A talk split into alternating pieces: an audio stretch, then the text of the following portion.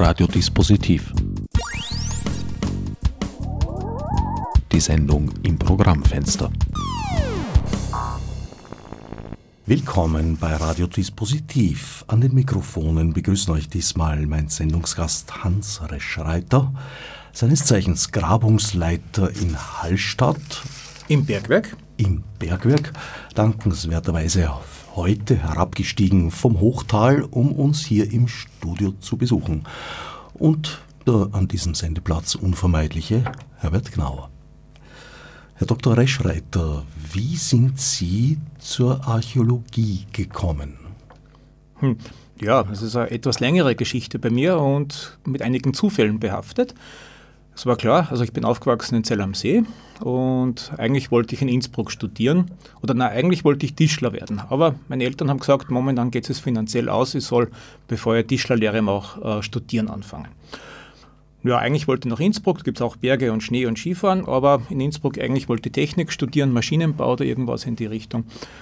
War also viel die Wahl auf Wien und ich habe mir gedacht, pff, ja, dann fahre ich doch mit dem Radl zum Studienbeginn nach Wien habe mein Rad gepackt, ein normales Zehngangrad damals, Mountainbikes waren noch nicht geboren und habe mir am Weg gemacht. Ich wollte über Osttirol, äh, ja, Südösterreich, Steiermark, Kärnten, Burgenland nach Wien fahren.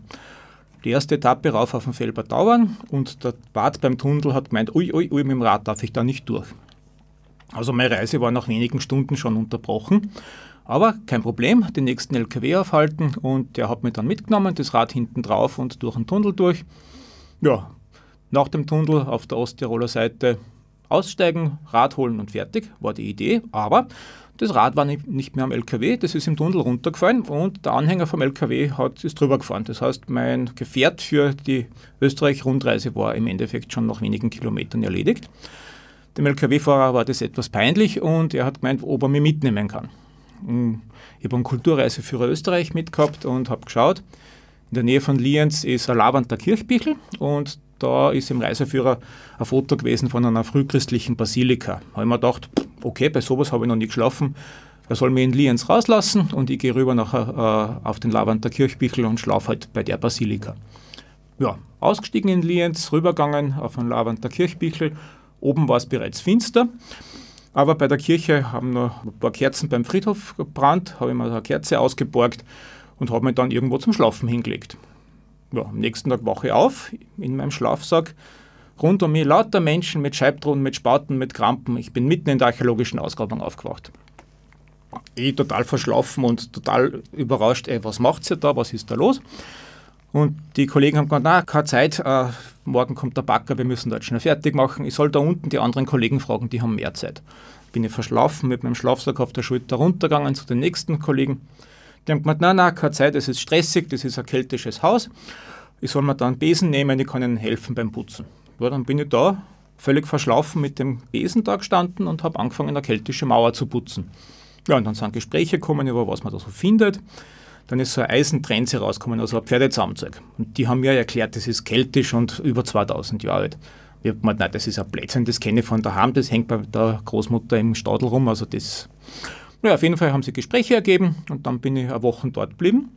Und dann bin ich bei Autostopp nach Wien gefahren und habe Archäologie inskribiert. Die Technik war damit aber auch nicht ganz erledigt, weil Sie haben ja eine Zusatzausbildung gemacht im bergmännischen Bereich. Genau, ich bin nach wie vor natürlich mit Technik beschäftigt. Ich bin zusätzlich neben der archäologischen Ausbildung Betriebsaufseher für Bergbau, äh, habe also die Befähigung, mein Team unter Tage zu leiten und zu führen und äh, bin nach wie vor Technik begeistert, aber jetzt eben mit prähistorischer Technik. Äh, ich erforsche mit meinen Kolleginnen und Kollegen die Technik des Bergbaus vor Jahrtausenden, um zu verstehen, wie haben sie gearbeitet, was sind die Innovationen, die sie da auf die Reihe gebracht haben.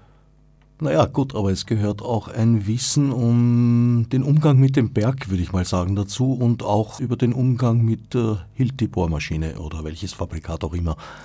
Wir wollen da jetzt ja keine Produktwerbung machen. Also wir verwenden unterschiedlichste Bohrmaschinen, auch wesentlich größere als die, die von der von Ihnen gerade angesprochenen Firma produziert werden. Äh, ja, heuer haben wir wahrscheinlich die große Möglichkeit oder die tolle Möglichkeit, gemeinsam mit den Bergleuten äh, Bergbaubohrmaschine zu testen und für archäologische Fragestellungen zum Einsatz zu bringen. Mit der Maschine können wir 50, 60, 70 80 Meter tiefe Löcher in den Berg bohren und diesen Berg durchleuchten damit, um äh, die Spuren der prähistorischen Bergleute zu verfolgen und immer genaueres Bild zu bekommen. Man könnte fast sagen, Hallstatt ist einer der wichtigsten Fundorte überhaupt. Der Ort ist Namensgeber für eine ganze Zeitepoche, die Hallstattzeit, am Ende der Bronzezeit, Beginn Eisenzeit einzuordnen. Mhm. Das ist richtig. Hallstatt hat einer ganzen Kulturepoche den Namen gegeben und das ist speziell. Normal benennen wir Kulturepochen nach Modeerscheinungen, Barock, Rokoko, Renaissance und so weiter. Äh, nur zwei Kulturepochen der europäischen Geschichte sind nach Orten benannt. Das eine ist die Hallstattzeit und auf die Hallstattzeit folgt die Latenzeit nach einem Ort am Neuenbürger See in der Schweiz. Alles andere sind äh, ja, äh, Modeerscheinungen. Hallstatt ist aber nicht nur so speziell, weil es einer ganzen Epoche den Namen gegeben hat, sondern wir haben mehrere Alleinstellungsmerkmale. Die Erhaltungsbedingungen, die wir im Bergwerk haben, die erlauben es, dass alles, was Bergleute vor Jahrtausenden zurückgelassen hat, bis heute perfekt konserviert ist. Also Hallstatt ist der archäologische Fundort in Europa mit den meisten organischen äh, Gegenständen, die die Jahrtausende überlebt haben. Und zusätzlich haben wir rund um Hallstatt viele Umweltarchive, das sind Moore, der See und andere Archive, in denen sich das Mensch-Umwelt-Verhältnis der letzten Jahrtausende gespeichert haben. Und dann haben wir noch den Bestattungsplatz der Bergleute, wo sie eben in der Hallstattzeit ihre Toten beerdigt haben. Und diese Zusammenschau aus Umweltarchiven, den einmaligen Erhaltungsbedingungen im Bergwerk und dem Gräberfeld, das ermöglicht Einblicke in prähistorische Lebenswelten und Arbeitswelten, wie wir sie an keinem anderen Ort in Europa in der Detailgenauigkeit äh, finden können. Dazu kommt, dass es bereits im 19. Jahrhundert hochinteressierte Menschen gegeben hat, die vom Bergbau kommend sich für die archäologischen Funde interessiert haben, bereits begonnen haben, Ausgrabungen zu machen und was glaube ich, eher sehr selten ist, dabei nicht mehr zerstört haben, äh, als sie Gutes getan haben. Ich glaube, der hat das ganz geschickt gemacht damals sogar. Ja, die, die Verbindung Bergbau, Archäologie, die ist, wie Sie richtig sagen, jetzt äh, fast 170 Jahre alt, na, über 170 Jahre alt, 175 Jahre. Und auch heute noch haben wir ganz, ganz enge Kontakte zu den Bergleuten, weil wir brauchen natürlich das Know-how um den Berg, um die Geologie, um äh, in diesem Berg arbeiten zu können. Und ja, der, der Begründer unserer Forschungen im Bergwerk und auch im Gräberfeld, das war Bergmeister Johann Georg Gramsauer, der eine sehr solide Ausbildung als Bergmann hatte. Und mit dieser Ausbildung äh, hat er es auch geschafft, die archäologischen Ausgrabungen sehr, sehr effizient, aber auch sehr, sehr genau zu dokumentieren und durchzuführen. Sehr oft wurden ja bei frühen Ausgrabungen äh, Dinge eben zerstört, beschädigt, beziehungsweise auch dann so restauriert, wie sie mit Sicherheit niemals gewesen sind. Ich denke da an Kreta zum Beispiel, den mhm. Norden. Naja, äh, Archäologie ist eine ganz spezielle Wissenschaft. Äh, egal wie wir Archäologie betreiben, Archäologie ist immer Zerstörung. Auch wenn wir Archäologie heute nach bestem Wissen und Gewissen machen, zerstören wir unheimlich viel. Ich traue mir zu behaupten, jede Ausgrabung, die wir heute nicht machen und erst in zehn Jahren, die können wir in zehn Jahren mit mindestens dem doppelten Informationsgewinn machen. Äh, weil die Methoden, die Techniken momentan so rasch voranschreiten, dass wir in zehn Jahren viel, viel mehr Informationen aus dem Gleichen äh, machen können. Das heißt, äh, alles, was wir heute ausgraben, könnten wir in wenigen Jahren viel besser ausgraben und in 50 Jahren mit dem zigfachen Ergebnis ausgraben so viele Methoden, die wir heute selbstverständlich verwenden, wie Mikromorphologie und sonstiges, Pollenanalyse und alles, C14 und so weiter, sind Methoden, die erst ganz, ganz jung sind. Äh, und in wenigen Jahren werden wir mit Methoden arbeiten, die wir heute noch nicht kennen. Äh, Sediment-DNA zum Beispiel ist jetzt schon am Sprung dorthin ganz selbstverständlich zu werden. Und die ganzen Lipidanalysen und so weiter, da sind wir momentan in einer extrem spannenden Zeit. Das heißt, Archäologie zerstört immer, egal wie genau wir es machen. Und ja, deshalb ist auch vollkommen klar, alles, was im Boden bleiben kann, soll im Boden bleiben, weil in wenigen Jahren können wir es mit viel, viel mehr äh, Ergebnissen und viel, viel detaillierterer Dokumentation auswerten. So haben Sie es auch gehalten bei den, ich glaube letztes Jahr ausgegraben, über 1000 Gräber haben Sie im Hochtal ausgegraben, wenn ich mich nicht täusche. Mhm. Die wurden alle dokumentiert, fotografiert mhm. und dann wieder geschlossen. Für künftige Generationen, die es besser können? Nein, nein, die, bei, nach der Ausgrabung ist ein Grab dann fein zerlegt in einzelne... Doch, habe ich das falsch verstanden. Ja, ja, nein, nein. das ist ja das Spannende an der Archäologie.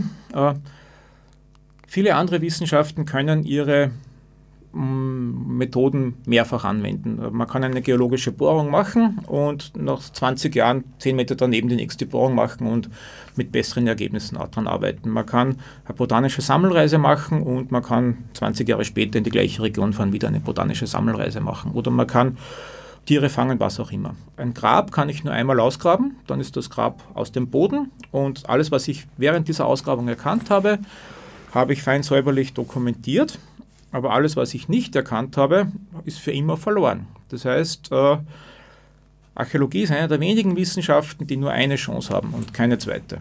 Geht nicht anders. Und auch wenn ich noch so viele Proben mitnehme, ich weiß ja nicht, mit welchen Methoden ich in 10, 20, 50 Jahren oder in 100 Jahren äh, weiterforschen kann. Das heißt, wenn ich, auch wenn ich eine Probe jetzt mitnehme, in den Tiefkühler gebe oder trocken lagere. Ich weiß nicht, welche Lagerungsbedingungen notwendig wären, damit ich dann in 50 Jahren eine Methode anwenden kann, die noch nicht erfunden ist. Man ist also ständig eigentlich in der Situation, wo man sich denkt, gerichtet an die Vorgänger, bitte hättet doch die Finger davon gelassen. Nein, nein, so einfach ist es nicht. Äh, es ist ein ständiger, äh, ständiges Abwägen. Wenn man jetzt gar keine archäologische Forschung macht, kann man die Forschung nicht vorantreiben. Also wenn alles im Boden bleibt, äh, gut, momentan haben wir so starke Bautätigkeit, dass sowieso viele Rettungsgrabungen passieren müssen und viele archäologische Funde und Befunde an die Oberfläche kommen. Also wenn man nichts ausgräbt, geht die Forschung nicht weiter. Wenn die Forschung nicht weitergeht, können wir nichts über unsere Vergangenheit aussagen und unseren Weg bis heute. Also als Archäologen, Archäologinnen erforschen wir ja den langen Weg bis heute. Und diesen Weg brauchen wir, um zu verstehen, wo wir heute stehen. Also die Forschung ist notwendig, aber wenn man die Ausgrabung macht, ist man verpflichtet, das nach bestem Wissen und Gewissen zu machen, nach den aktuellsten Techniken und Methoden und Dokumentationstechniken und natürlich dann vorzulegen und zu publizieren, damit das überhaupt Forschung ist, um damit eben weiterzuarbeiten und Schlüsse ziehen zu können. Wann hat dieser methodische Aufschwung eingesetzt? C14 haben Sie erwähnt, das mhm. war so Ende 60er, Anfang 70er Jahre etwa, Absolut, 1970er. Ja. Das geht seit damals ununterbrochen voran oder gab es da? geht seit damals voran und geht immer schneller. Momentan äh, mit DNA, mit Lipidanalysen und so weiter ist momentan so viel im Fluss. Äh, also wenn man momentan auf die großen Konferenzen geht, äh, was da ständig an neuen Methoden vorgestellt wird und was alles möglich ist, es, ja, es ist momentan sehr rasant und es ist ein ziemlicher Stress, da dabei zu bleiben.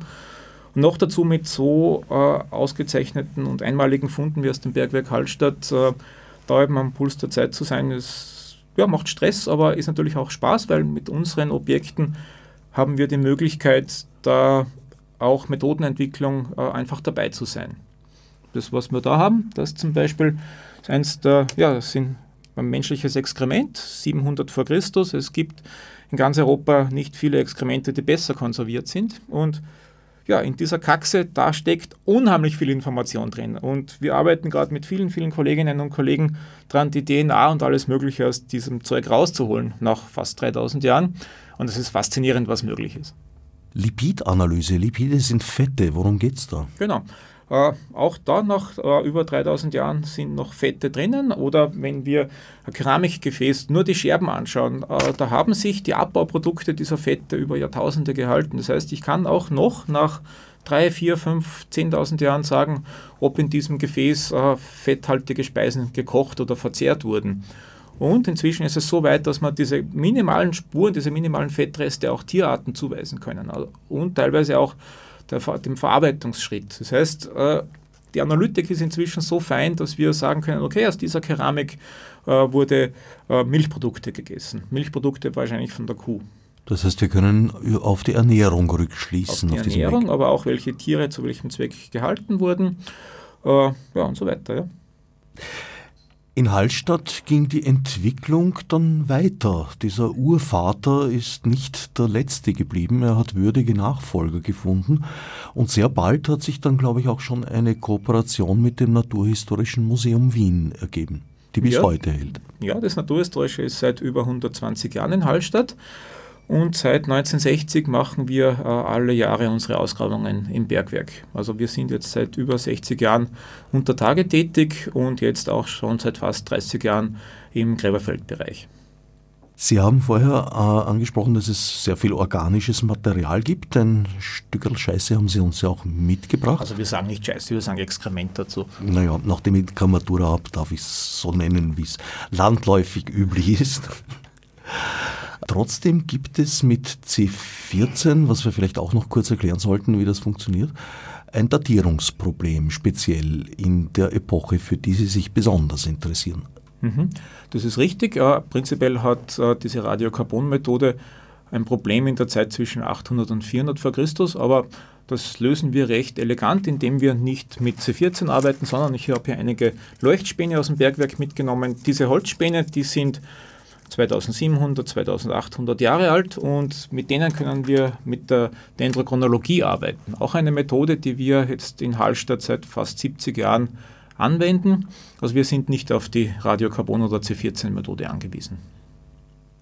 Weshalb gibt es dieses Datierungsproblem bei C14? Da geht es ja eigentlich um die Halbwertszeit des Zerfalls eben des C14 Kohlenstoffatoms. Genau, wir haben äh, drei Isotope an Kohlenstoff, das C12, C13 und das C14. Das C14 kommt in den geringsten Mengen von den dreien vor und die Theorie ist so, dass während ein Organismus lebt, zum Beispiel der Baum, aus dem dieser Leuchtspann produziert wurde, baut diese Pflanze aus der, aus der Luft C12, 13 und 14 ein, im, im gleichmäßigen Verhältnis, wie es in der Luft vorhanden ist. Wenn dieser Baum dann gefällt wird, und zu einem Leuchtspann verarbeitet wird, dann bleiben C12 und 13 in den Holzzellen, wie sie eben aufgenommen wurden, und das C14 äh, vergeht mit einer Halbwertszeit von 5730 Jahren und wird immer weniger. Und das heißt, nach eben über 5000 Jahren sollte nur mehr die Hälfte von dem Zeug da sein. Soweit die Theorie. Aber diese Theorie funktioniert nur, wenn wir davon ausgehen, dass das Verhältnis von C12 zu C13 zu C14 in der Atmosphäre immer gleichbleibend ist. Das ist es aber nicht. Da macht uns nämlich die Sonnenaktivität einen Strich durch die Rechnung. Äh, das C14 wird aus äh, Stickstoff 14 produziert durch die kosmische Strahlung. Und die kosmische Strahlung von der Sonne ist nicht immer gleichbleibend, sondern mit Sonnenwinden und so weiter verändert sich die. Das heißt, die die Menge des äh, Kohlenstoffisotops 14 in der Atmosphäre ist nicht gleichbleibend, sondern die schwankt. Und in dem Zeitraum 800 bis 400 vor Christus äh, schwankt sie so stark, dass es dann unheimlich schwierig ist, äh, hier äh, Datierung zu kriegen. Das gilt weltweit. Ja, soweit ich weiß, aber Sie sprechen ja mit einem Archäologen, nicht mit einem Physiker. also für mich ist nur wichtig zu wissen, äh, wie funktioniert C14 und wo sind die Grenzen und die Möglichkeiten der Methode. Und eben für Hallstatt, dadurch, dass wir tausende Objekte aus Holz haben, haben wir schon sehr früh beschlossen, äh, dass wir auf die Dendrochronologie setzen und äh, haben es vor einem Jahr geschafft, wirklich einen Großteil unserer Funde aufs Jahr genau zu datieren. Also viel, oder eigentlich aufs halbe Jahr genau, viel genauer, als das die äh, Radiokarbon-Methode je könnte.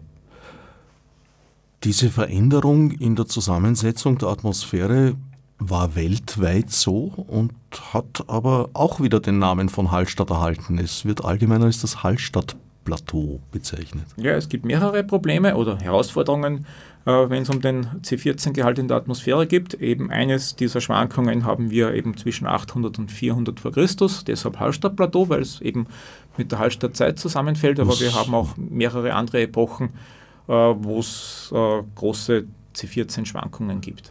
Inwiefern Schwankung? Besonders wenig, besonders viel? Ich glaube besonders viel durch erhöhte Sonnenaktivität, äh, sehr viel kosmische Strahlung und dadurch aus dem Stickstoff 14 sehr viel C14 in der Atmosphäre.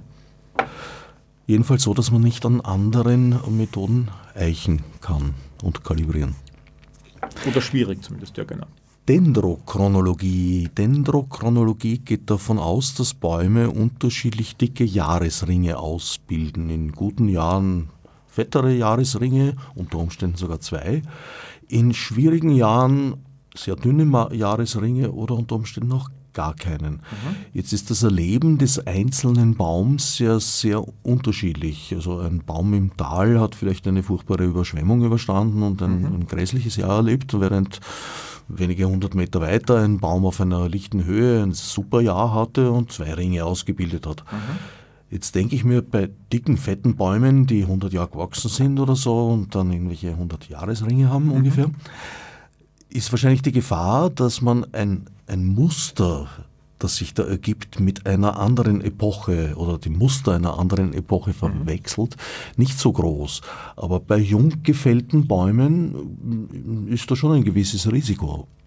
Ja, ja, aber das ist auch der Grund, warum eigentlich äh, Dendrochronologie nicht unter 30, 35 Jahrringen äh, funktioniert oder nur in Ausnahmefällen. Das heißt, äh, im Normalfall versucht man jetzt aus diese, gehen wir wieder zu den Leuchtspänen, man nimmt viele dieser Leuchtspäne, versucht die zu korrelieren und dann eine äh, eigene Kurve aufzubauen, die möglichst lang ist, 60, 70, 80, 100 Jahre und diese interne Kurve, die dann mit der europäischen oder mit europäischen Kurven zu vergleichen. Und es geht nicht jetzt um einzelne Ereignisse, wie Sie sie angesprochen haben, Hochwasser im Tal, sondern äh, hauptsächlich schaut man auf Großwetterlagen. Das heißt, wenn wir so wie heuer einen extrem heißen und äh, heißen Sommer haben, trocken war er bisher nicht, dann ist das eine Großwetterlage, wie wir gerade an den Nachrichten sehen, die halb Europa erwischt und halb Europa brennt gerade ab. Also das ist, es geht da nicht um kleinräumige Ereignisse, sondern um die Großwetterlage und die spiegelt sich dann in, einem größeren, äh, in einer größeren Region wieder. Allerdings, andererseits äh, verfolgt man schon auch oder versucht auch Dendrochronologien für bestimmte Regionen herzustellen. Absolut, ich glaube, ja. das sind Sie in Hallstatt ja auch in einer besonders ge gesegneten Position. Äh, auf der einen Seite haben wir viel Holz, ja, auf der anderen Seite ist es schwierig.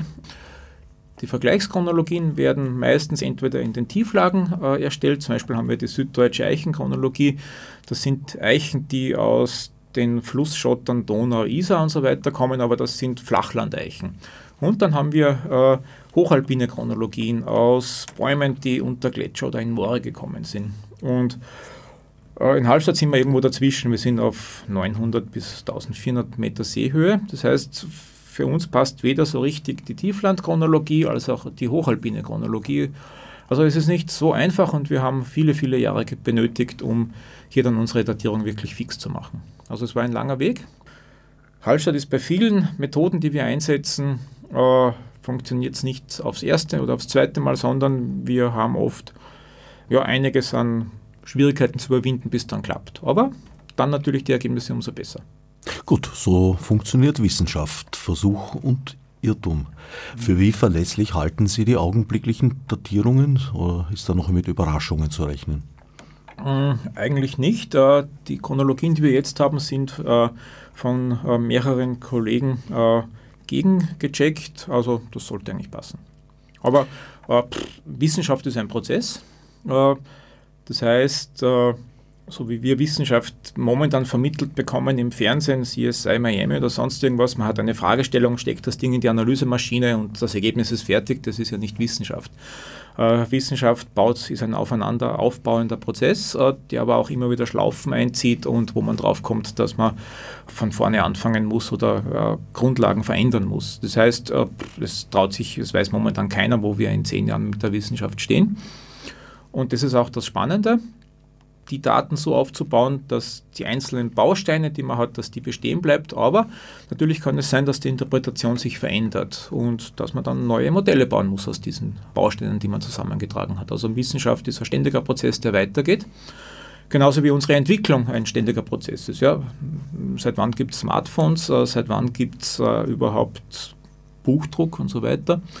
Wir haben erst am Freitag jetzt eine unheimlich spannende Führung gehabt von der, einer Kollegin im Kunsthistorischen Museum und abgeglichen bei uns mit dem Naturhistorischen Museum.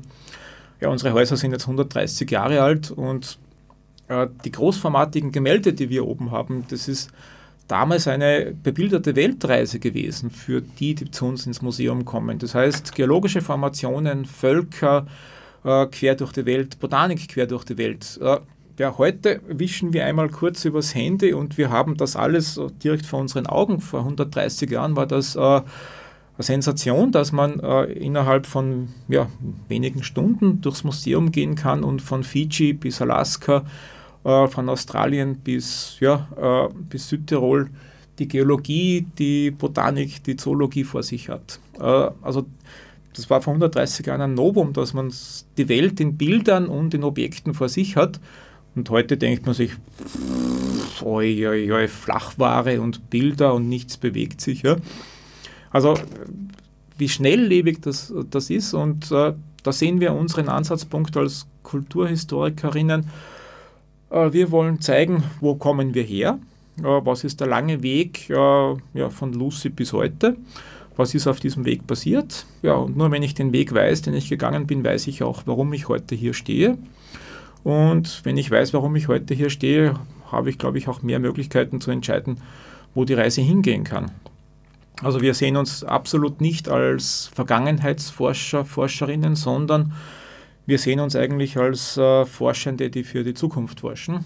Und gerade Hallstatt ist hier ideal und auch das Forschungsnetzwerk, in das wir eingebettet sind und die Kooperation mit Salina Salzwelten.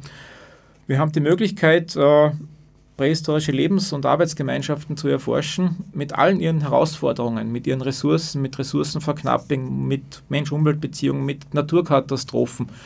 Also mit Handel, mit Transport, mit Transportengpässen. Also vieles, was wir heute so, oh, das sind unsere Herausforderungen sehen, das äh, haben die Hallstätter vor 3000 Jahren auch meistern müssen. Und das heißt, wir haben die Möglichkeit als Archäologen, Archäologinnen, äh, Themen anzuschneiden, die auch vor 3000 Jahren relevant sind, die heute relevant sind und auf die wir Antworten finden müssen. Also wir sehen uns hier wirklich als Forschende, die absolut in, im Diskurs drinnen sind. Also wenn wir zum Beispiel dieses Stück anschauen, das ist ein Bickelstil, den Bergleute vor äh, 3100 Jahren in Hallstatt verwendet haben.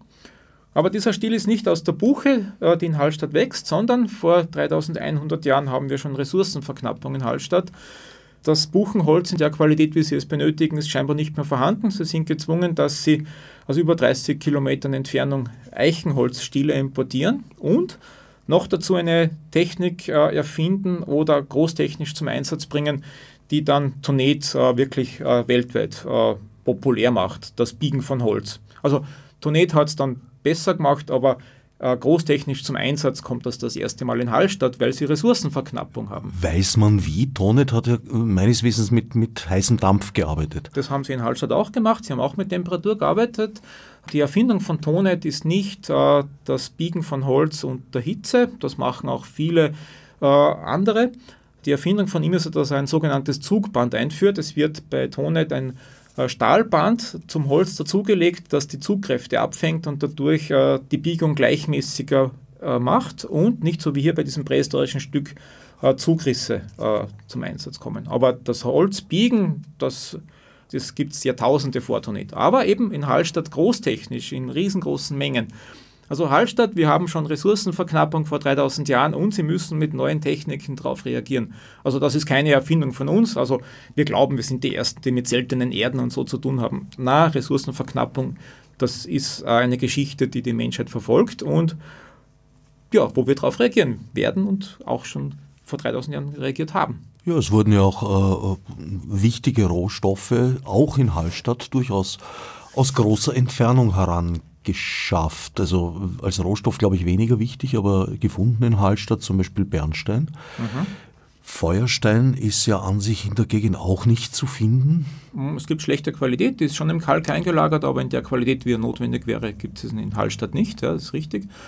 Und was eben das Spannendste ist, das ist Elfenbein. Wir haben in Hallstatt, äh, also um 800 vor Christus, äh, ist es ganz klar, dass wichtige Männer brauchen ein Schwert mit einem speziellen Knauf hinten drauf. Und äh, normalerweise sind diese Knäufe aus, aus Metall oder aus Bronze. In Hallstatt haben wir einige Schwerter, da ist der Knauf aus Elfenbein gefertigt. Das heißt, äh, Hallstatt hat da hm, scheinbar ohne große Probleme Zugriff auf äh, die Netzwerke im Mittelmeerraum. Wir äh, gehen davon aus, dass Kreta die Drehscheibe, also gehen nicht davon aus, wir wissen, dass Kreta die Drehscheibe im Mittelmeer war. Die vier Paläste in allen Himmelsrichtungen, die organisieren den Handel und ja, also offensichtlich liefert Ägypten äh, Elfenbein nach Kreta, von Kreta nach Griechenland und dann geht das rauf nach Hallstatt und in der Gegend rund um Hallstatt wird aus diesem Elfenbein werden dann Schwertgriffe gemacht und die werden mit Bernstein aus dem Baltikum verziert. Also so, wir glauben, wir sind die Ersten, die global unterwegs sind. Äh, auch da muss ich enttäuschen. Also globale Vernetzung haben wir schon vor ja, 5.000, 6.000 Jahren. Äh, da ist auch das Elfenbein in Hallstatt dann schon ein schwacher Abklatsch. Das kennen wir schon früher. Solche tollen Dinge und seltenen, sicher auch, womit auch immer in, in, in Hallstatt bezahlt wurde oder was als, als Tauschobjekt begehrt war, äh, sicher auch teuren Dinge haben sich natürlich nicht in jedem Grab gefunden. Was mich bei der Führung sehr beeindruckt hat, äh, das Sozialgefüge ist offenbar so gewesen, dass auch die reichen Leute, die sich eben so tolle Dinge leisten konnten, eigentlich dieselben Gelenksabnützungen hatten wie alle anderen an ihren Skeletten, was die Vermutung nahelegt, dass sie ebenfalls im Berg gearbeitet haben. Mhm. Ja, Hallstatt ist in vielerlei Hinsicht speziell. Äh, wir haben äh, einen überdurchschnittlich hohen Anteil an reich ausgestatteten Gräbern und äh, eben sehr viele oder fast alle zeigen diese ganz starken Abnutzungserscheinungen am Skelett. Und wir können auch nachweisen, dass Kinder bereits sehr, sehr früh in den Arbeitsprozess involviert waren. Also wir haben Kinder mit acht Jahren, die bereits kaputte Wirbelsäulen und so weiter haben. Also das, was wir heute kennen aus ja, äh, Ziegelgruben in Indien, in Pakistan, wo äh, Burschen schon mit sehr jungen Jahren äh, Ziegel am Kopf schleppen. Also so ähnliche ganz, ganz starke Belastung haben wir auch in Hallstatt äh, vor 2700, 2800 Jahren. Aber das Spannende ist, Hallstatt ist damals eine der reichsten Gemeinschaften in Europa. Es gibt neben Delphi nicht sehr viele Orte, die reicher sind als Hallstatt. obwohl Hallstatt so reich ist, äh, macht es den Anschein, als würden sie selber im Bergwerk arbeiten. Also wir haben da noch viele, viele Fragen, um zu verstehen, was Hallstatt, warum Hallstatt so besonders ist und warum man trotz dieses Reichtums, also ja, also es ist kein Widerspruch, äh, sich Elfenbein und Bernstein leisten zu können und trotzdem jeden Tag ins Bergwerk zu gehen. Also wir haben Kinderskelette, die äh, sehr, sehr starke Abnutzungserscheinungen zeigen und trotzdem mit Bernstein und so im Grab liegen. Also es gibt da noch viele Fragen, wo wir dran sind und auch da, glaube ich, wird es immer spannender, Hallstatt zu verstehen und zu erforschen. Wie lange beschäftigen Sie sich schon mit Hallstatt? Zwischenfrage. Tja, ich glaube, man kann mir unheimlich schwer schätzen vom Alter, weil Salz konserviert, ja, wie wir gehört haben. ich bin jetzt seit weit über 30 Jahren im Bergwerk und tja, mein Vorgänger ist jetzt über 80 und immer noch in der Forschung aktiv. Also ich habe vor, noch ein paar Jahre zu machen. Und äh, in dem Netzwerk, in dem wir momentan stehen, macht es unheimlichen Spaß zu arbeiten. Äh, mit der Saline und mit den Salzwelten haben wir zwei Kooperationspartner, wo es einfach unheimlich toll ist, unsere Forschung voranzutreiben. Und äh, mit den Salzwelten erreichen wir jedes Jahr äh, ja, zigtausende, hunderttausende Besucher mit unserer Forschung. Und auch im Naturhistorischen Museum haben wir die Möglichkeit, unsere Forschung an ein breites Publikum zu vermitteln. Das heißt, das Netzwerk, das wir momentan haben und unsere Kooperationspartner und Forschungspartner, da macht es momentan wirklich Spaß zu arbeiten, Forschung voranzutreiben, neue Methoden zu entwickeln und ja, mit der Forschung in wirklich neue Dimensionen vorzudringen. Das ist ja nicht unbedingt der Normalfall, dass es ein so gutes Verhältnis zwischen Archäologie und Industrie gibt. Also die Geschichte, die Sie eingangs erwähnt haben mit der Notgrabung, ist da, glaube ich, viel häufiger und ich mhm. denke, es kommt auch hin und wieder mal vor, dass entdeckte Funde sofort mit dem Bagger zerstört werden, weil man will keinen Baustopp riskieren. Absolut, ja, natürlich kommt das vor. Äh, ja, und deshalb ist es umso erfreulicher, dass wir äh, in dieser Kooperation äh, Salinen Austria AG, Salzwelten GmbH und Naturhistorischen Museum äh, eine Möglichkeit gefunden haben und wirklich tolle Chancen gefunden haben, Forschung voranzutreiben, aber auch die Industrie nicht aufzuhalten, den Bergbau nicht aufzuhalten und eben Vermittlung auf extrem hohem Niveau zu machen. Und diese Kombination findet sich äußerst selten und ja, es macht momentan Spaß, wirklich hier ja, weiterzuarbeiten und das Ganze voranzutreiben. Aus welcher Zeit stammen die ältesten Funde? Die ältesten Funde aus Hallstatt sind schon über 500 Jahre alt. In der Wunderkammer in Schloss Ambras wurden bereits äh, um 1600 äh, die ersten Münzen aus Hallstatt aufbewahrt. Äh, römische Münzen aus dem Kessel unten. Also Hallstatt ist als archäologischer Fund oder Hotspot schon länger bekannt, aber richtig losgehen äh, knapp nach 1800. Ich habe jetzt eigentlich äh, das Alter der Fundstücke gemeint. Ach so, das Alter der Fundstücke. Ja, wann hat das begonnen dort, das älteste Bergwerk der Welt? Tja, das können wir momentan noch nicht genau sagen. Momentan sind die ältesten Funde um 5000 vor Christus.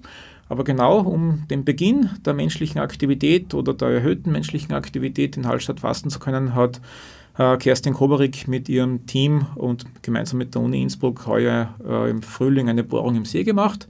Ich habe ganz am Anfang diese Umweltarchive angesprochen und im See haben sich seit der letzten Eiszeit äh, bei jedem Gewitter haben sich feine Schlammschichten angesammelt. Und in dieser Schlammschicht, da haben wir Blütenstaub drinnen, da haben wir pflanzliche Reste drinnen, aber da ist auch alles mögliche andere drinnen. Auch die DNA, die ich zuerst angesprochen habe. Das heißt, wenn vor 7000 Jahren ein Fisch im Hallstätter See geschwommen ist, die DNA von diesem Fisch liegt heute noch in einer Seeschlammschicht um, ja, keine Ahnung, 30 Meter unter der Oberfläche, unter, der, unter dem Seeboden.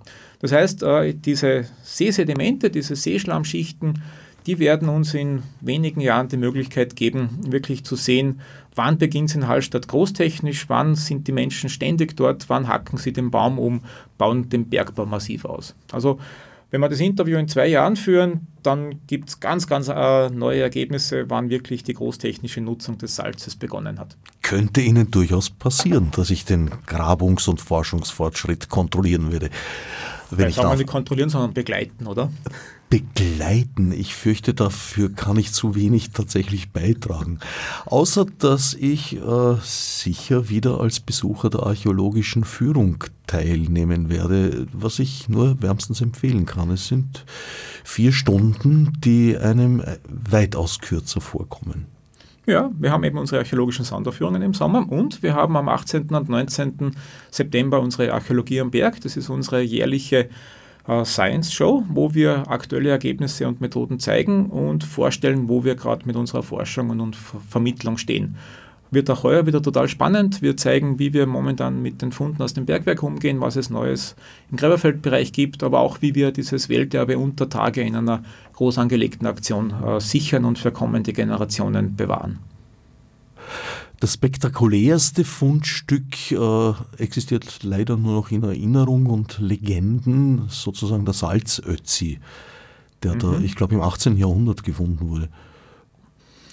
Ja, spektakulär. Also, äh, das ist richtig, der Mann im Salz, äh, der würde uns heute extrem viel Information geben, aber das wäre ein Einzelfund, der natürlich, so wie Ötzi, viele Daten bringt, aber äh, als Kulturhistoriker, Kulturhistorikerinnen geht es uns nicht um einzelne Funde, wir sind ja nicht Indiana Jones und Goldgräber, sondern es geht uns um die Rekonstruktion prähistorischer Lebens- und Arbeitswelten. Und da ist die Zusammenschau vieler, vieler Einzeldaten wesentlich wichtiger. Das heißt, ja, in diesem Stück Kacke, das ich da mit habe, äh, steckt so viel Information äh, in Kombination mit den anderen Stücken, die ich dabei habe, ja, das gibt uns eigentlich mehr Info, als wenn wir jetzt eine Bergmannsleiche finden täten. Also dass wir die, die prähistorischen Lebens- und Arbeitswelten so exakt rekonstruieren können, das liegt dann an Hunderten oder Tausenden Einzeldaten, die zusammenfließen und nicht an Einzelfunden wie einer Leiche. Trotzdem gibt es einen Einzelfund, der momentan das Prunkstück der Fundesammlung ist. Mhm. Aber wenn ich da jetzt zuhöre, ist er eigentlich sogar fast interessanter als ein menschlicher Fund. Die berühmte Treppe. Mhm. Na, interessanter kann man nicht sagen. Also äh, natürlich wäre eine Bergmannsleiche extrem spannend, das ist vollkommen klar. Und die Berichte um 1734 sagen ja auch, dass es noch mehrere Tote im Berg geben sollte. Äh, ja, aber ja, die Treppe ist schon extrem spannend, weil auch hier sind weitreichende Schlüsse möglich. Ja, wir haben um 1100 vor Christus eine Bergbaugemeinschaft, die wirklich einzigartig unterwegs ist. Wir können nachweisen, dass die Hallstätter Bergleute für jede Anforderung, die sie im kompletten Arbeitsablauf haben, maßgeschneiderte äh, Techniken und Werkzeuge und Geräte erfinden und die dann ganz, ganz zielgerichtet zum Einsatz bringen. Das heißt, die Hallstätter beschließen, äh, sie arbeiten mit anderen Pickeln als der Rest Europas, sie transportieren anders, sie bauen eigene Treppen, die es ganz, auf der ganzen Welt in der Form nicht gibt. Die Traggeräte sind Erfindungen, die es nur in Hallstatt gibt. Also die Treppe ist hier in einem Bündel an Erfindungen um ja, 1100 vor Christus eingebettet, das faszinierend ist und wo wir nach wie vor nicht verstehen, warum die Hallstätter hier so einen ganz, ganz eigenen Weg beschreiten. Das Spannende ist, um 1100 vor Christus haben wir hunderte Kupferbergwerke in den Ostalpen. Das heißt, äh, von Oberitalien bis kurz vor Wien ist, sind die Alpen wirklich ein Boomtown. Da ist Bergbau ohne Ende. Da sind tausende Bergleute unterwegs.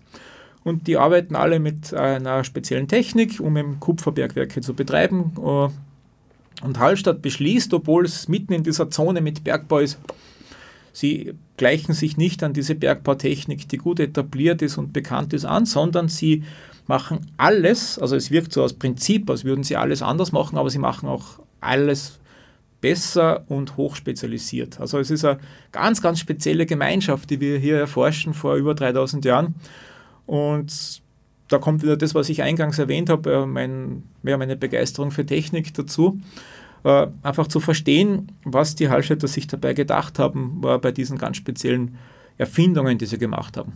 Und was noch spannender ist, die Hallstätter erfinden so viele Sachen neu, die uns auch heute noch staunen lassen.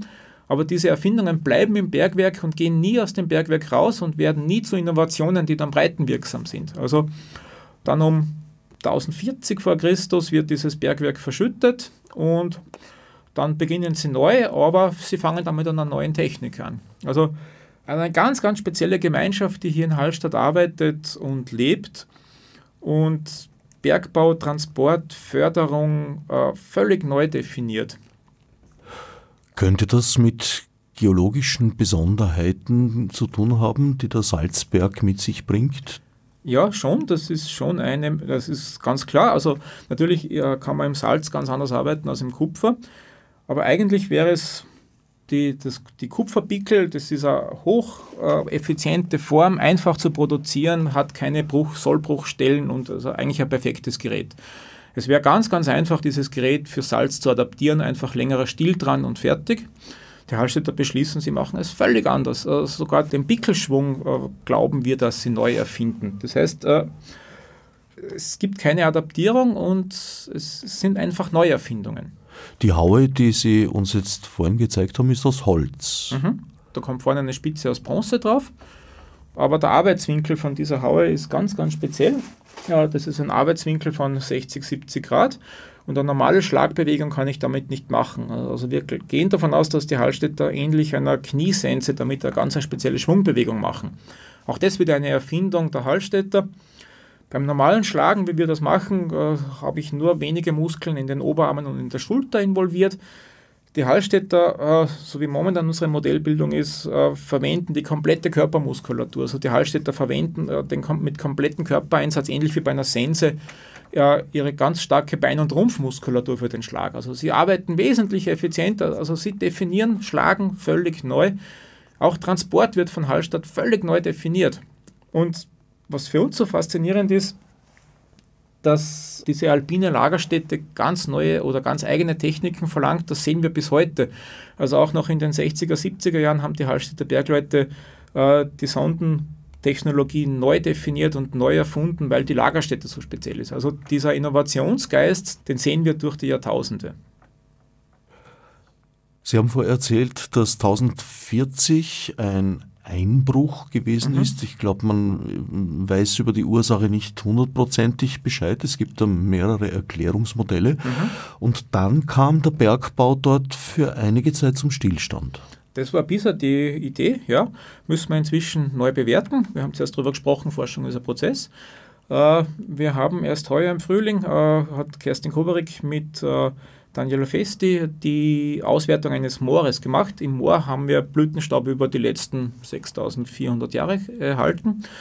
Und dieser Blütenstaub zeigt ganz deutlich, äh, dass nach diesen großen Rutschungen, wir haben mehrere dieser Katastrophen, 1040, 662 vor Christus, 560 vor Christus, wahrscheinlich 350 noch einmal eine, dass nach diesen großen Rutschungen äh, keine Zeit da ist, dass der Wald sich wieder schließt und dass diese Kulturlandschaft, diese Industrielandschaft wieder von der Natur zurückerobert wird, sondern diese, es bleibt nach wie vor nach diesen Katastrophen eine ganz, ganz hohe Nutzung der Landschaft. Die Wälder werden genutzt, äh, es sind Tiere dort. Das heißt, äh, momentan müssen wir davon ausgehen, dass ja, am Tag nach dieser großen Katastrophe die Hallstätter am Rand des Tales sitzen, sich denken, pff, oh je, schon wieder so eine Katastrophe. Aber momentan gehen wir davon aus, sie haben alle 150 Jahre, 200 Jahre so eine Katastrophe in prähistorischer Zeit. Sie können damit umgehen, sie sind damit aufgewachsen, sie haben die Berichte von ihren Ahnen, dass sowas passieren wird und äh, haben ihr Netzwerk und ihre Struktur so ausgelegt, dass sie das problemlos schaffen und am übernächsten Tag geht es weiter. Und neue Stollen und nach wenigen Monaten, äh, spätestens ein, zwei Jahren, können sie wieder produzieren und arbeiten weiter. Also äh, wir sprechen heute von resilienten Gesellschaften. Wir, ja, vor wenigen äh, Monaten wäre unser Wirtschaftssystem fast kollabiert, weil ein Tanker äh, da im Suezkanal äh, quer steht. Hallstatt hat vor 3000 Jahren offensichtlich gelernt, mit Naturkatastrophen umzugehen. Die haben Vorkehrungen getroffen, die wissen, dass das passieren kann und äh, gehen damit um und beginnen einfach neu. Und das machen sie über viele Jahrhunderte. Das heißt, der Einbruch, den man im Lauf der Führung zu sehen bekommt, im Christian von Tuschwerk, ist wohl der größte bislang gefundene, aber bei weitem nicht der einzige.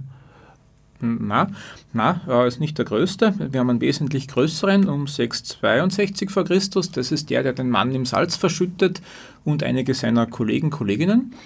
Das heißt, wir haben mehrere äh, dieser großen Katastrophen. Also eben 1043 vermutlich, 662, 560 die nächste. Also das passiert regelmäßig und die größte ist um 662, die wir momentan kennen.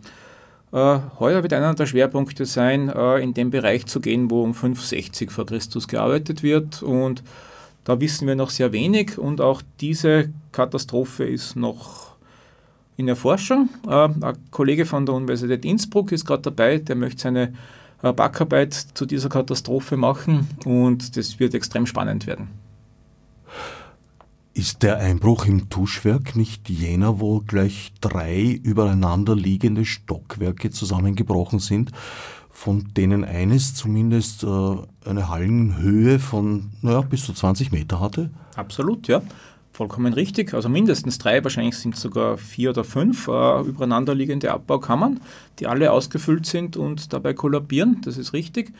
Aber der nachfolgende Bergbau, der um 662 verschüttet wird, der hat noch einmal wesentlich größere Dimensionen. Da eine Kammer kennen wir, die ist 300 Meter lang, über 20 Meter hoch und 10 bis 30 Meter breit. Äh, das Naturhistorische Museum in der Länge ist 170 Meter. Also das Naturhistorische Museum zweimal hintereinander und fast so hoch wie unser, unser Haus. Also wir haben da Dimensionen, da passt die halbe Marie-Hilfer-Straße rein. Das ist eine Abbaukammer um 662 vor Christus.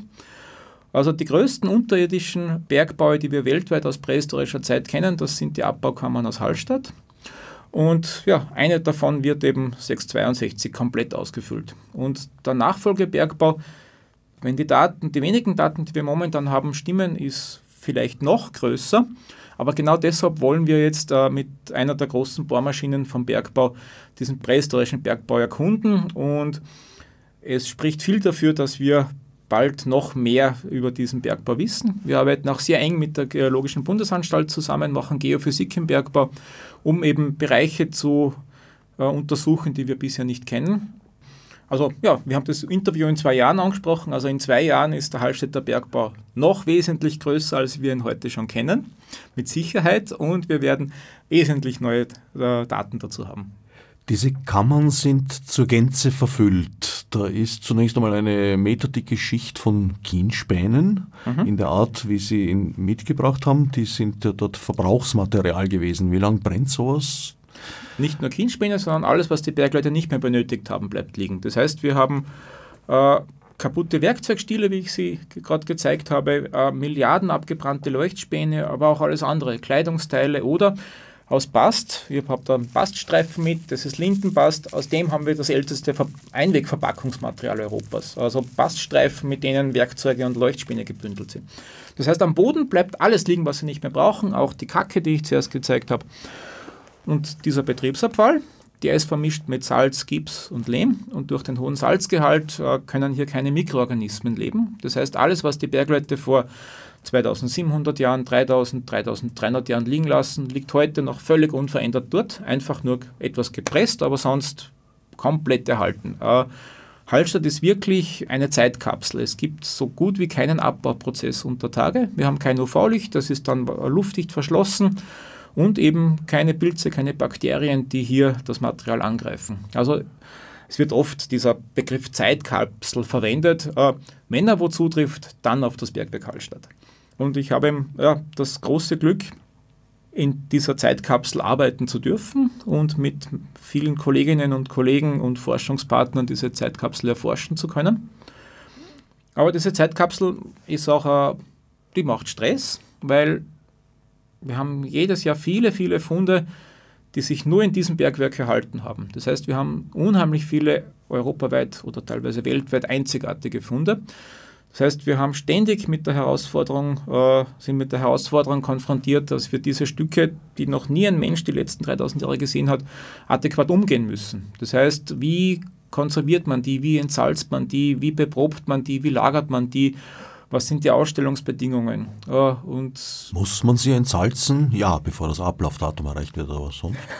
Mm, die Stücke sind jetzt 3000 Jahre im Salz gelegen, dadurch perfekt konserviert und sind durch und durch gesalzen bis in das Innerste, der Zellen. Äh, wenn die Stücke dann äh, bei der Ausgrabung rauskommen, reagiert das Salz mit der Luftfeuchtigkeit. Die Stücke werden feucht und sind salzgetränkt nass.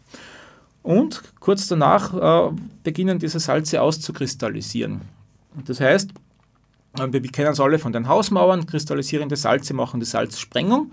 Und diese Salzsprengung, die Salze brauchen beim Kristallisieren Platz. Und dieses Kristallwachstum, das ist so stark, dass zum Teil also Ledersachen von innen her durch das Salzwachstum zersprengt werden, dass Wollhaare zerfetzt werden, aber auch äh, in den Exkrementen und so die DNA einfach zersprengt wird. Das heißt, das Salz, das die Stücke jetzt Jahrtausende konserviert hat, ist dann mit der Entdeckung, mit unserer Freilegung dann ein unheimliches Problem. Und deshalb arbeiten wir sehr eng mit äh, vielen äh, Institutionen zusammen, hauptsächlich mit der Universität für angewandte Kunst in Wien, um hier mit der Restaurierung, Konservierung maßgeschneiderte Methoden zu entwickeln, wie wir mit den Stücken umgehen. Äh, es gibt weltweit nur vier prähistorische Salzbergwerke. Das heißt, die Funde, die wir haben, diese salzgetränkten Funde, da gibt es keine Standardtechniken, die man anwenden kann, sondern wir müssen für alle Stücke maßgeschneiderte äh, Verfahren erfinden, erarbeiten. Das heißt, es macht einen unheimlichen Stress zu wissen, ich habe hier was Einmaliges wieder entdeckt und wie gehe ich damit um, dass nicht kommende Generationen mir dann vorwerfen, Alter, das hast versaut, äh, das hätte man anders machen müssen, das ist falsch damit. Das heißt, äh, wir haben einen ständigen Stress und eine riesige Herausforderung und Verantwortung diesen Stücken gegenüber. Sowohl bei der Bergung, dann auch bei der Freilegung, bei der Entsalzung, aber dann auch bei der Lagerung. Wir haben jetzt bei uns im, im Depot eine eigene Klimakammer eingerichtet, damit diese sensiblen Funde in einem speziellen Klima, das sie brauchen, dann die nächsten Jahrtausende überdauern können. Museen haben ja kein Ablaufdatum, so wie ein Backel Milch, sondern die Sammlungen, die wir aufbewahren, die sind ja für die kommenden Generationen. Die sollten in 100, in 200, in 2000 Jahren noch da sein. Und das ist unser Job. Wir haben jetzt Stücke für uns, eben mit diesem Werkzeugstil, 3100 Jahre alt. Und der soll auch noch in 3000 Jahren im Naturhistorischen liegen. Gab es Versuche, drauf zu kommen, wie viele Kubikmeter ein Bergmann in seinem Leben so aus dem Berg schlagen konnte mit den damaligen Möglichkeiten? Ja, wir machen ständig Versuche. Äh, eines unserer großen Ziele ist eine Betriebskalkulation, zum Beispiel für das Jahr, sagen wir, 1100 äh, 12 vor Christus zu machen. Das heißt, wie viel Salz produzieren sie, wie viele Leute sind dafür notwendig, wie viel Kalorien verbrennen die, wie viele Werkzeugstile gehen dabei verloren oder brechen, wie viel Kupfer wird dabei äh, oder Bronze wird dabei verschliffen und geht verloren, wie viele Leuchtspäne brauchen sie, wie viele Kleidung wird verschlissen, wie viele Schuhe brauchen sie. Das heißt, das, was wir heute als Betriebskalkulation für einen Industriebetrieb kennen, das wollen wir für einen bronzezeitlichen prähistorischen Betrieb machen. Und die Erhaltungsbedingungen im Bergwerk erlauben es hier wirklich die Grunddaten äh, zu gewinnen. Also wir arbeiten hier eng mit der Technischen Universität in Wien zusammen äh, und arbeiten eben an einer Betriebskalkulation vor 3000 Jahren. Und das ist eben das Spannende an Hallstatt. Äh, wir leben heute in einer unheimlich komplexen Welt. Äh, alles ist mit allem verknüpft. Das T-Shirt, das ich trage, ja, Baumwolle von irgendwo, Farbe von irgendwo, Menschen, die weit weg sitzen und das produzieren. Äh, Transport, Energie quer durch die Welt verschoben. Ähm, alles ist vernetzt und so komplex vernetzt, dass es ganz, ganz schwierig ist, dieses Netzwerk zu verstehen. Und noch schwieriger ist zu akzeptieren, dass man aktives Teil dieses Netzwerkes ist. Aber ja, gerade heute die Nachrichten, Waldbrände, Klimaveränderung, Klimaerwärmung bis äh, 2100 um 5 Grad in Österreich, da wird es richtig warm, da wird es richtig scheiße dann. Äh, das heißt, äh, wir haben die Herausforderung, dass wir was ändern müssen. Die Sustainable Development Goals zeigen ganz klar, wo die Richtung hingehen muss. Wenn wir das nicht schaffen, fahren wir unsere Kugel an die Wand. Und wir müssen uns aber alle als Teil dieser Veränderung sehen. Jeder von uns ist gefragt mit seinem Einkaufsverhalten, mit seinem Reiseverhalten, mit, mit seinem Transportverhalten, mit seinem, ja, die Internet, jede Internetabfrage ist Energieverbrauch ohne Ende. Das heißt, wir sind gefordert, unser Verhalten massiv zu verändern. Nicht zurück in die Steinzeit, wie manche behaupten, sondern wir müssen anders damit umgehen. Aber ich glaube, dass es nur möglich ist, unser Verhalten zu ändern, wenn wir eben begreifen, dass wir Teil dieses globalen Netzwerkes sind. Und beim Begreifen, dass jede Handlung, jeder Konsum relevant ist, ich glaube, da kann die Archäologie helfen. Wir haben mit der Archäologie die Möglichkeit, die Basic Tools dieses Netzwerkes ganz, ganz deutlich zu zeigen und auf die einfachen Parameter runterzubrechen. Also ich sehe Archäologie als die Möglichkeit, diese vernetzte Welt äh, in den Grundlagen zu erforschen und auch zu vermitteln. Also ich sehe uns hier wirklich, ja, weil die Themen sind immer die gleichen, auch vor 3000 Jahren im Bergwerk in Hallstatt. Es geht um Ressourcen, es geht um Energie, es geht um Menschen, die dahinter stecken, es geht um Produktion, es geht um Verbrauch, es geht um Transport. Und ja, und das heißt, die Archäologie hat die Möglichkeit, diese komplexen Netzwerke mit einer frei gewählten Zeitscheibe zu erforschen. Wenn wir zum Beispiel sehen wollen, was passiert bei Klimaveränderungen. Wir haben eine große Klimaveränderung um 800 vor Christus. Wir können schauen, was machen die Menschen um 1000 vor Christus bis 600 vor Christus. Wie gehen sie über diese Klimaveränderung drüber? Und wir sehen in Hallstatt ganz klar, sie sind gezwungen, ganze Regionen aufzugeben. Sie sind gezwungen, Wegstrecken zu verändern. Also Klimaveränderung, wie sie jetzt gerade bei uns bevorsteht oder wo wir mittendrin stecken, das hatten wir schon. Und wir sehen, dass ja, Alpenregionen aufgegeben werden mussten. Also die Archäologie ist nicht eine Vergangenheitsforschung, sondern wir sehen uns total relevant von Klimaveränderung bis äh, Ressourcenverknappung. Das hatten wir alles schon, da können wir unseren Beitrag leisten und auch äh, im Diskurs dabei sein. Ich danke Hans Reschreiter für den Besuch im Studio und allen anderen fürs Zuhören.